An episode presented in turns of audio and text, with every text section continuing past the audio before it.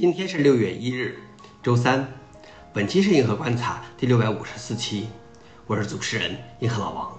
今天观察如下：第一条，计划释放数以亿计的 IPv4 地址；第二条，Safari 浏览器成为唯二用户数突破十亿的浏览器之一；第三条，微软 Office 软件被发现一个已在野利用的令人漏洞。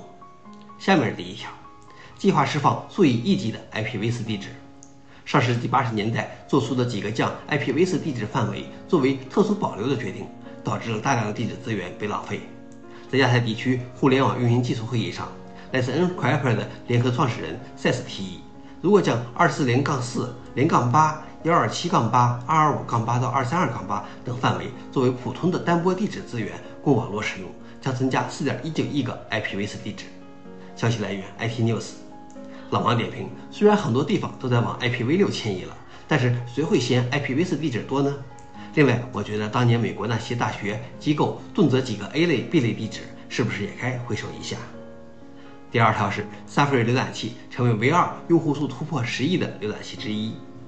根据一份新的报告，Safari 的市场份额为百分之十九，用户数首次突破十亿，成为第二个用户数超过十亿的浏览器。第一当然是 Chrome。它的用户数远多于其他浏览器，达到了三十三亿之多，而第三名则是 Edge 浏览器，用户数两亿。Firefox 则没有机会名列三甲。顺便说一句，Chrome 和 Edge 都刚刚推出了一百零二版，在一周后，Firefox 推出了一百零一版，版本号都跑得挺快。消息来源：Ars Technica。老王点评：虽然 Safari 也备受批评，但是作为唯一一个没有在世界上最流行的移动操作系统安卓上使用，也没有在最流行的桌面操作系统 Windows 上使用的主要浏览器，这还是非常令人印象深刻的。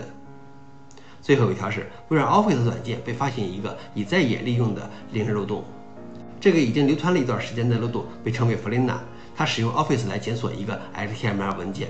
而该文件反过来利用微软支持诊断工具 MSDT 来运行一些代码。更糟糕的是，即使在禁用红的情况下，它也能工作。虽然最初的攻击只在打开恶意文件的用户账户级别上运行代码，但是这种访问为更多提升权限的攻击打开了大门。消息来源：Register。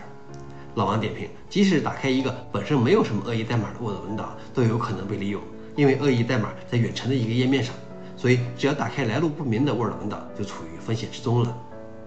如果想了解更多详情，请访问随附的链接。